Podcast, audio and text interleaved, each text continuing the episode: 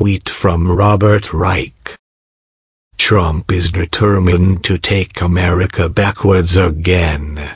The administration now plans to roll back child labor laws that protect young people from operating dangerous machinery, including chainsaws, meat slicers, and trash compactors.